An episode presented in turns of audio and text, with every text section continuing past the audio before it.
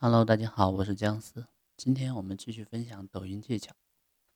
今天呢，我们说算法涨粉，我们怎么样去利用平台的算法来快速的给自己的账号涨粉丝？想要做好抖音的运营啊，除了提高视频的质量，有效的优化数据，我们还可以借用很多外部的助力，让运营呢更省力。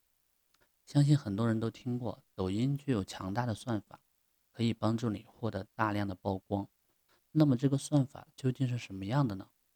那么我们本节呢，就利用这个平台的算法来快速涨粉，给大家介绍一下。算法其实并不复杂，从某种程度上讲，它就是规律。了解并运用规律，然后按照规律呢去优化自己的视频，就能顺势而为。让自己轻松去获得更多的粉丝。抖音的算法其实主要体现在三个层面：第一呢是消除重复，第二是双重审核，第三个是兴趣匹配。我们一一解释这三种算法是如何去发挥作用的。第一个，消除重复。顾名思义呢，就是平台会清除重复的一些视频。抖音如何判断视频是否重复呢？有两种方法。一，别人发布的视频，你拿来直接发布，你的行为就会被定义为重复发布。第二呢，像速度极高的视频，比如说两个视频只有一小部分画面不一样，就很容易被定为重复。你可能会有这样的疑问：可不可以重复发布自己的视频？当然可以。在抖音上，你应该见过不少发第二遍会火的视频，并且那些视频很可能被发布了两遍以上。多次发布自己的视频呢，一般有两种情况：一种是发布者觉得这条视频拍得很好，应该能火，但是第一次发布时没火，于是发第二遍以验证效果；另一种呢是这条视频在第一次发的时候就已经火了，播放量很高了，因此呢获得了很多粉丝的关注，于是呢发布者想再发布一次，获得更多的粉丝关注。我们可以重复发布自己的视频，但是要注意不能连续重复。而且呢，应该隔几条再发，这样呢，应该能够避免让用户认为你没有其他的作品。而且你还需要格外注意的一点就是，不能搬运他人或者其他平台发布过的视频，比如说名人访谈啊、电影片段等等。在早期的时候，平台监管不严的时候，很多账号呢都通过搬运视频来获得大量的粉丝，造成了抖音上有很多类似甚至相同的视频，这种行为很不好。抖音平台也会越来越。重视保护原创视频的内容，对于搬运他人视频的行为，抖音会逐渐的去加大打击的力度。第二是双重审核，抖音审核分为机器审核跟人工审核两种。因为抖音上的视频太多，信息量太大，所以绝大部分视频是由机器审核完成的。少部分视频呢是机器难以判断或者需要人工干预的，这时呢人工审核才会出现。我们知道，视频发布后呢会显示审核中。这时视频进入了机器审核环节。机器审核呢，会通过对视频画面、声音以及标题等内容的提取，匹配系统的数据库，看是否存在违规的关键词、一些法律不允许出现的内容，或者低质量的，或者说非正能量的等等。还有呢，就是冒用抖音官方名义的那种低俗的内容，或者有二维码呀、电话呀、外部连接的内容，是这些是绝对没办法去通过审核的。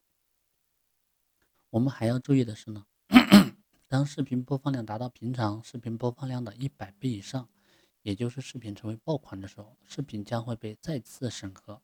我的一位同学朋友啊，他发布的第一条视频在第一次审核时就通过了，播放量超过了三十万。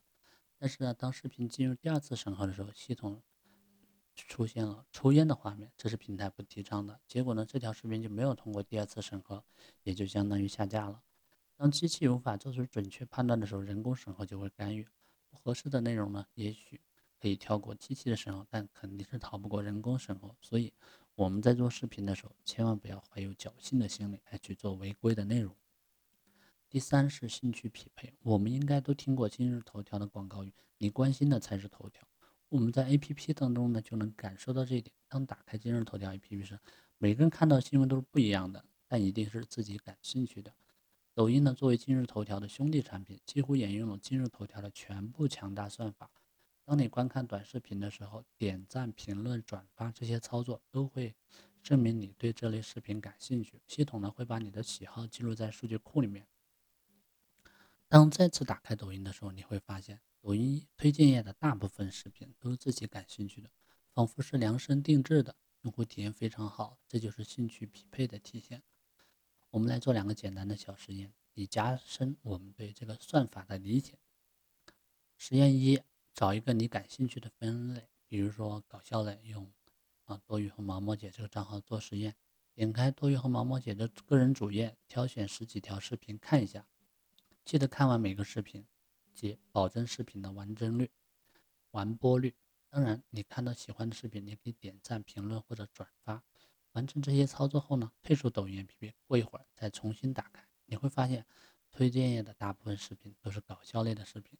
实验二，找一个你一点都不感兴趣的分类，或者从来没有看过的内容分类，比如说健美，在搜索框中输入健美，进入用户分类，你可以看到不少和健美相关的抖音号。这时不要点开个人主页，也不要看任何相关的视频，直接单击并关注其中一个账号即可。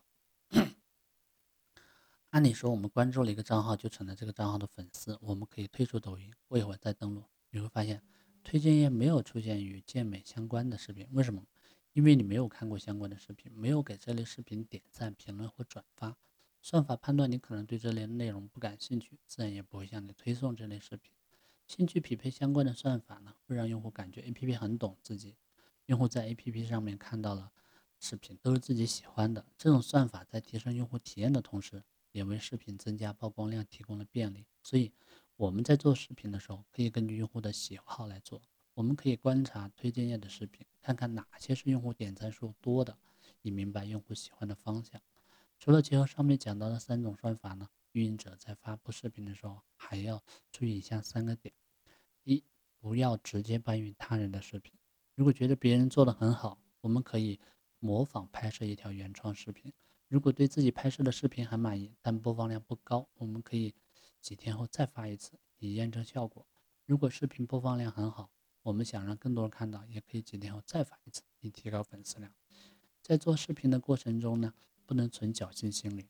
只要视频中包含可能无法通过审核的内容，就要及时的调整并优化视频的内容。第三，不管做什么视频，我们都可以根据用户的喜好来做，比如。搞笑类抖音号的输出内容一定是和搞笑相关的，运营者不能想发什么就发什么。好了，今天我们的内容就分享到这里，我们下期再见。